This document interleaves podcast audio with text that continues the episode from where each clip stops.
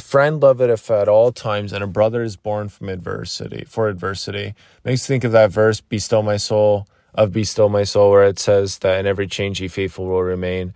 I know that the Lord is mighty to comfort us and give us strength with everything that we're going through. That He loves us at all times. That He will give us peace in our storm. That He's aware of us. That He will cherish us and help us out. That we can turn to Him in those really, really difficult moments at any moment and find succor and peace for Him from Him that he knows things way better than we do, that he is so, so good.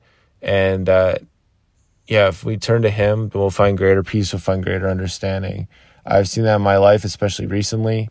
Those times where I feel like I'm really struggling and falling, he is always ready to lift me back up. And I know that he's aware and that he is has perfect compassion on us and that he is good. And I just want to say that in the name of Jesus Christ, amen. Remember the flex Goldie pick up the ale shine for you today, tomorrow, and forever.